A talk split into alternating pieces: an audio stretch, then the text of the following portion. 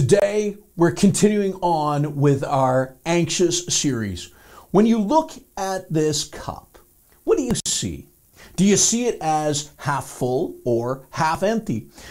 If you see it as half full, well, chances are you're an optimist. But if you see it as half empty, you may be the, what's the term again? A pessimist.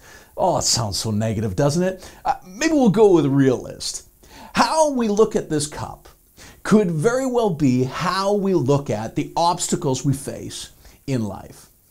As I have stated at the beginning of this series, anxiety is a bit of a complicated subject, meaning that it can be psychological, it can be emotional, it can be situational. I personally believe it's always spiritual. And because God designed us as physical, psychological, and spiritual beings, it is wise to take a holistic approach when dealing with anxiety. As a pastor, I always strongly suggest approaching God first when dealing in matters of anxiety. The passage of scripture that has been the driving force of this series is found in Philippians chapter 4 verse uh, 7 or verses 4 to 7. Let's read this. It says rejoice in the Lord always. I will say it again, rejoice. Let your gentleness be evident to all. The Lord is near.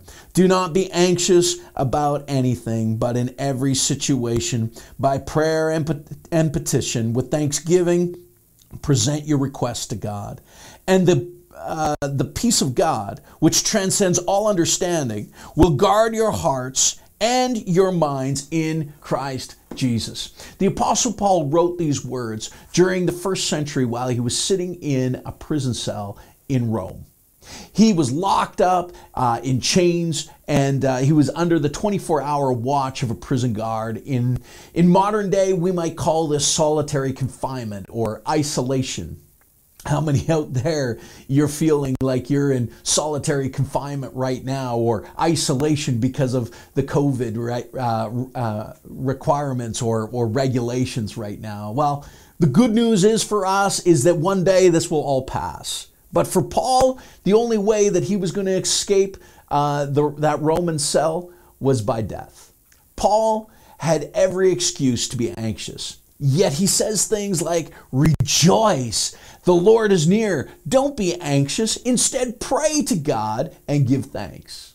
Almost as if to say you can experience God's peace every, uh, anywhere, at any time, and in any situation. But that doesn't really make sense, does it? I mean, I can visualize experiencing peace while I'm in my backyard on the deck sipping coffee from my favorite mug. I can visualize experiencing peace while on the golf course uh, approaching the ball for my next shot. I can ex- uh, visualize experiencing peace while I dr- uh, take a drive in the wonderful scenery uh, that's all around here in Lac du Bonnet. I can visualize experiencing peace when I'm on the water in a, in a, in a friend's boat.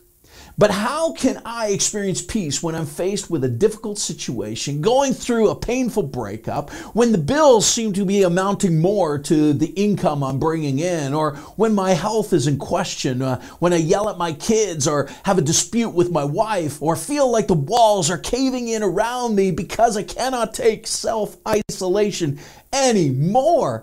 How can I experience peace anywhere, anytime, and in any situation? Is your cup half full or half empty? How do you view your current situation? Do you see hopelessness or do you see opportunity? Do you are you experiencing anxiety or are you uh, awaiting with anticipation? It really boils down to perspective. Last week, I'm just going to give you a little bit of a spoiler alert here if you haven't watched or listened to last week's message. I, I, told the story about Peter walking on the water to Jesus in Matthew chapter 14. And when Peter first stepped out of the boat, everything was fine. Everything, he, he, he stepped out into the waves and, and he found firm uh, footing at that moment. So everything was fine and dandy. But then he took his eyes off of Jesus and he focused on everything that was around him the wind that was blowing, the waves that were crashing all around him, and the spray of water in his face. The moment that he took his eyes off of Jesus, he began to sink. He began to sink. He was too far away to grab a hold onto the boat, and he and all he could do in that moment was call out to Jesus. Can I just say this? That calling out to Jesus for help is the best thing he did. The best thing he did might have been, should have been the first thing he did. And what did Jesus do? Did, did he silence the, the wind? Did he calm the waves so that Peter could swim back to the boat? No. He reached out his hand and caught Peter and pulled him up and out of the water. Peter's problem wasn't removed, but he was repositioned to rise above it. I'm calling this message today Raise a Hallelujah. When you're going through something big or something small, the right perspective can always help us, can help us rise above it all. The word perspective in Latin means to clearly perceive, inspect, look through, look closely at. This past week, a friend of mine posted a riddle on Facebook called The Shoe Man cone riddle.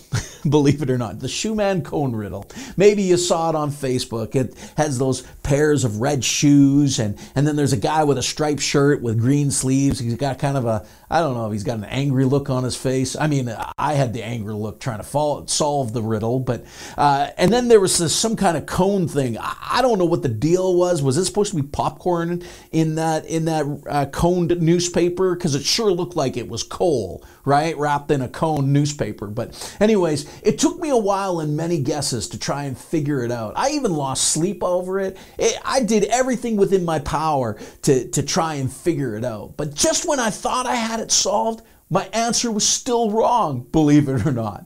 So I did what any smart middle aged person would do I asked my daughter.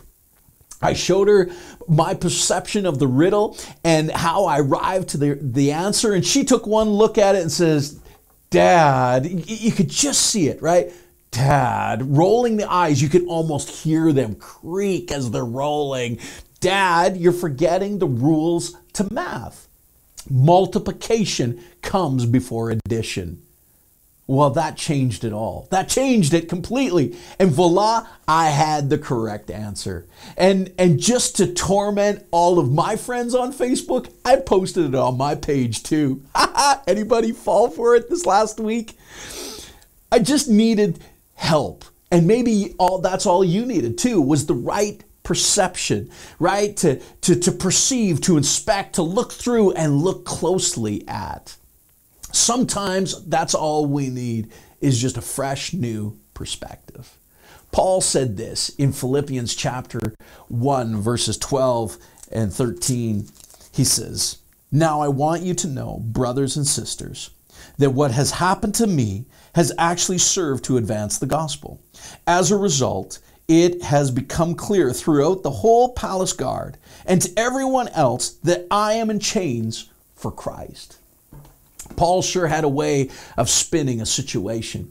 Kind of like a, a spin doctor, if you will. Well, what's a spin doctor? Well, spin doctor is someone who gives a favorable interpretation of a subject or two events. Uh, a cup kind of half full kind of thing finding the bright side of any situation, raising a hallelujah instead of sinking in despair. Maybe you've heard it said that there are two sides to every story. Well, today I want to suggest that there can be two sides to, uh, or two perspectives for every situation. There can be the one of hopelessness or the one of opportunity. In our anxiousness, we can either sink in despair or raise a hallelujah. Paul says, again, I want to re- tell you, he says this in Philippians chapter 4, verse 4. He says, Rejoice in the Lord always. I will say it again, rejoice. With our time remaining, I want to share with you another one of Paul's prison stories. And it's found in the book of Acts chapter 16. If you've got your Bible, you can you can turn there or if you want to just follow on the screen, it'll be uh, uh, below uh, on the bottom half of the screen. But this is what it says. It says Once when we, and I'm going to stop here for just a moment. Once when we, uh, the author of the book of Acts is none other than Luke, the same guy who also wrote the book of Luke. And this is not some fabricated story or parable. It's a true story and has been properly documented and is actually a historical fact. It actually happened. Let's continue on. Once we were going to the place of prayer. We were met by a female slave who had a spirit by which she predicted the future. She earned a great deal of money for her owners by fortune telling. She followed Paul and the rest of us, shouting, These men are servants of the Most High God, who are telling you the way to be saved. She kept this up for many days. Finally, Paul became so annoyed that he turned around and said to that or said to the spirit, "In the name of Jesus Christ, I command you to come out of her." At that moment, the spirit left her. Wow, amazing. I could just imagine how this the countenance of this young girl had just changed. A miracle right there and then, a sign and wonder. Now you would think that people at this point, they'd be happy. They would be rejoicing that this girl was finally set free and delivered of this evil spirit. But sadly, that wasn't the case. That wasn't the case. We read on in the story uh, at 19, at verse 19, when her owners realized that their hope of making money was gone. Oh, these are selfish guys. Man, they're so selfish. They seized Paul and Silas and dragged them into the marketplace to f- face the authorities. They brought them before the magistrates and said, These men are Jews and are throwing our city into an uproar by advocating customs unlawful for us for us Romans to uh, accept or practice. The crowd joined in the attack against Paul and Silas, and the magistrates ordered them to be stripped and beaten with rods. After they had been severely flogged, they were thrown into prison, and the jailer was commanded to guard them carefully. When he received these orders, he put them in the inner cell and fastened their feet in the stocks. Sometimes we can do the right thing, the proper thing, the best thing, the good thing, and still get punished for it. It doesn't seem fair and it doesn't seem right. Here, Paul sets this girl free from a life of demonic possession, and he gets punished for it.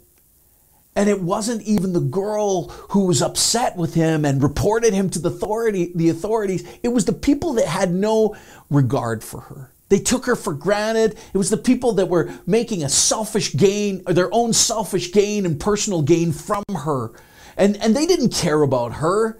All they cared about was their bank account. Sometimes we can get stung for doing the right thing. In verse 25, it goes on to say, at about midnight, Paul and Silas were praying and singing hymns to God, and the other prisoners were listening to them. I love how Paul here refuses to allow his emotions to be dictated by his situation. He, Silas, and Luke have every right to be discouraged, dejected, and disappointed by their situation. But instead, they decide to rise above it, just like Peter grabbing a hold of Jesus' hand while he was sinking in the Sea of Galilee. Paul and his companions decide to raise a hallelujah by singing a songs of praise and worship to God. And really, what else has they got to lose? They've already been beaten. They are locked up in stocks. What more could be done to them? So, what do they do? They start singing. And maybe they started singing this song I raise a hallelujah in the presence of my enemies. I raise a hallelujah louder than the unbelief. I raise a hallelujah. My weapon is a melody. I raise a hallelujah. Heaven comes to fight for me. And then the chorus goes like this I'm going to sing in the middle of the storm. Louder and louder, you're going to hear my praises roar. Up from the ashes, hope will arise. Death is defeated. What? The King is alive. I raise a hallelujah with everything inside of me. I, for some of you today, it will take everything inside of you just to formulate any form of worship to God in this moment. You've been beaten down and you've been hanging on by only a thread. I raise a hallelujah. I will watch the darkness flee. Maybe you're lost your way and you're feeling like you're trying to find your way in the dark and you're feeling all around, but it's such a dark time and a dark space in your life. I raise a hallelujah in the middle of the mystery. There will be times in our lives where things just don't add up or make sense. What was supposed to happen didn't, and what, what did happen was what we feared most would happen. I raise a hallelujah. Fear you've lost your hold on me. No matter what the diagnosis is, no matter how impossible the situation seems, no matter what uncertainty lies ahead of you, no matter how you feel in this moment, even if it means you have to fight against gravity itself, what are you going to do? You're going to sing a little louder. Come on, you can do it. Sing a little louder, but I don't feel like it. Sing a little louder, but it hurts sing a little louder, but I don't know if how this is all going to work out. Sing a little louder, but what if nothing changes in my situation? Sing a little louder. I believe that someone out there just needs to hear this today, and you need to raise a hallelujah. You've been in prison for too long. Maybe your your uh, uh, this whole self distancing thing is affecting you so much emotionally and psychologically. I hear you. I fought against those feelings too, and and the very thing that us as pastors have counseled people never to do is is the thing that we're required to do to isolate ourselves. Maybe you're you're fighting addiction today. Maybe you're fighting with your spouse or with your kids, or, or maybe you're battling an illness. Maybe you're anxious and depressed or suffering from a mental illness. Maybe uh, you've thought of ending your life, and maybe you just lost your job, and maybe everything is falling apart around you. What are you going to do in this moment, through this time?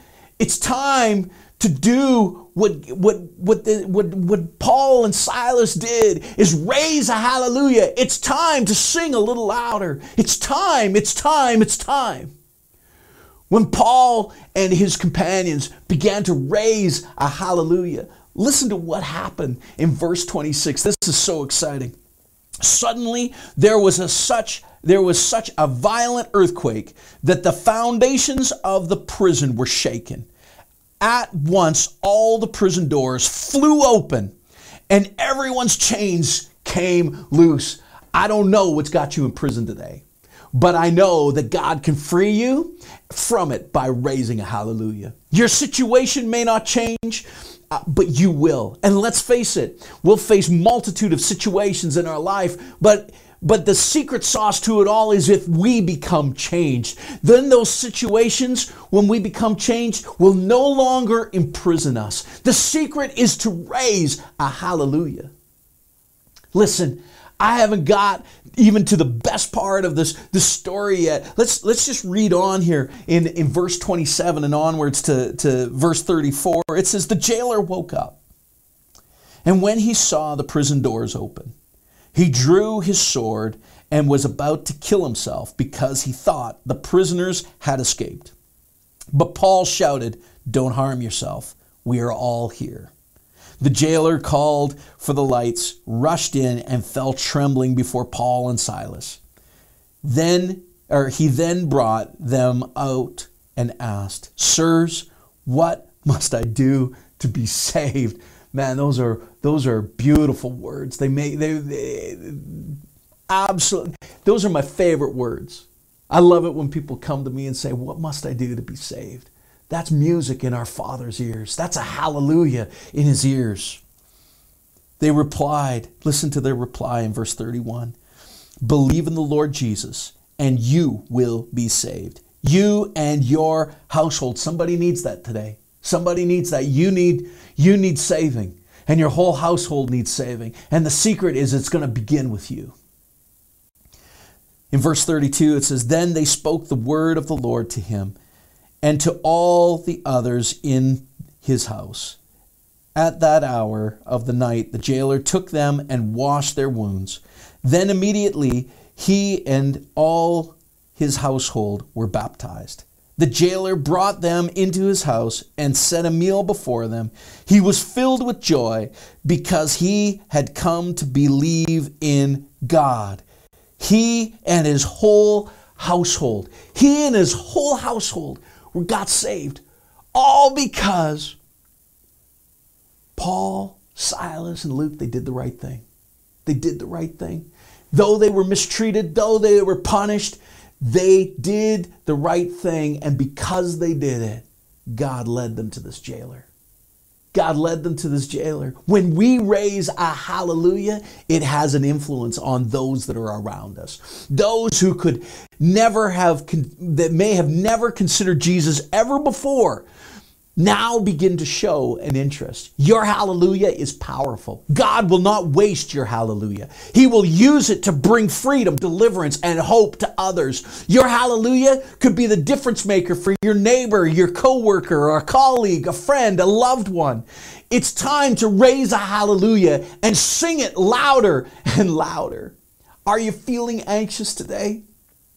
May Paul's words bring you hope and comfort and encouragement. Again, again, it's found in in in uh, Philippians chapter four, verses four to seven, and this is the the anthem of this this uh, uh, uh, whole series. It says, Rejoice in the Lord always. I will say it again, rejoice. Let your gentleness be evident to all. The Lord is near. Do not be anxious about anything, but in every situation, by prayer and petition with thanksgiving, present your request to God. And the peace of God, which transcends all understanding, will guard your hearts and your minds in Christ Jesus. Aren't those amazing words? He will guard them in Christ Jesus. Let us pray together. Heavenly Father, we live in, in strange days right now. And Father, I, I, I'm thinking about what's happening right now in Minneapolis and the death of this, this man, wrongfully killed.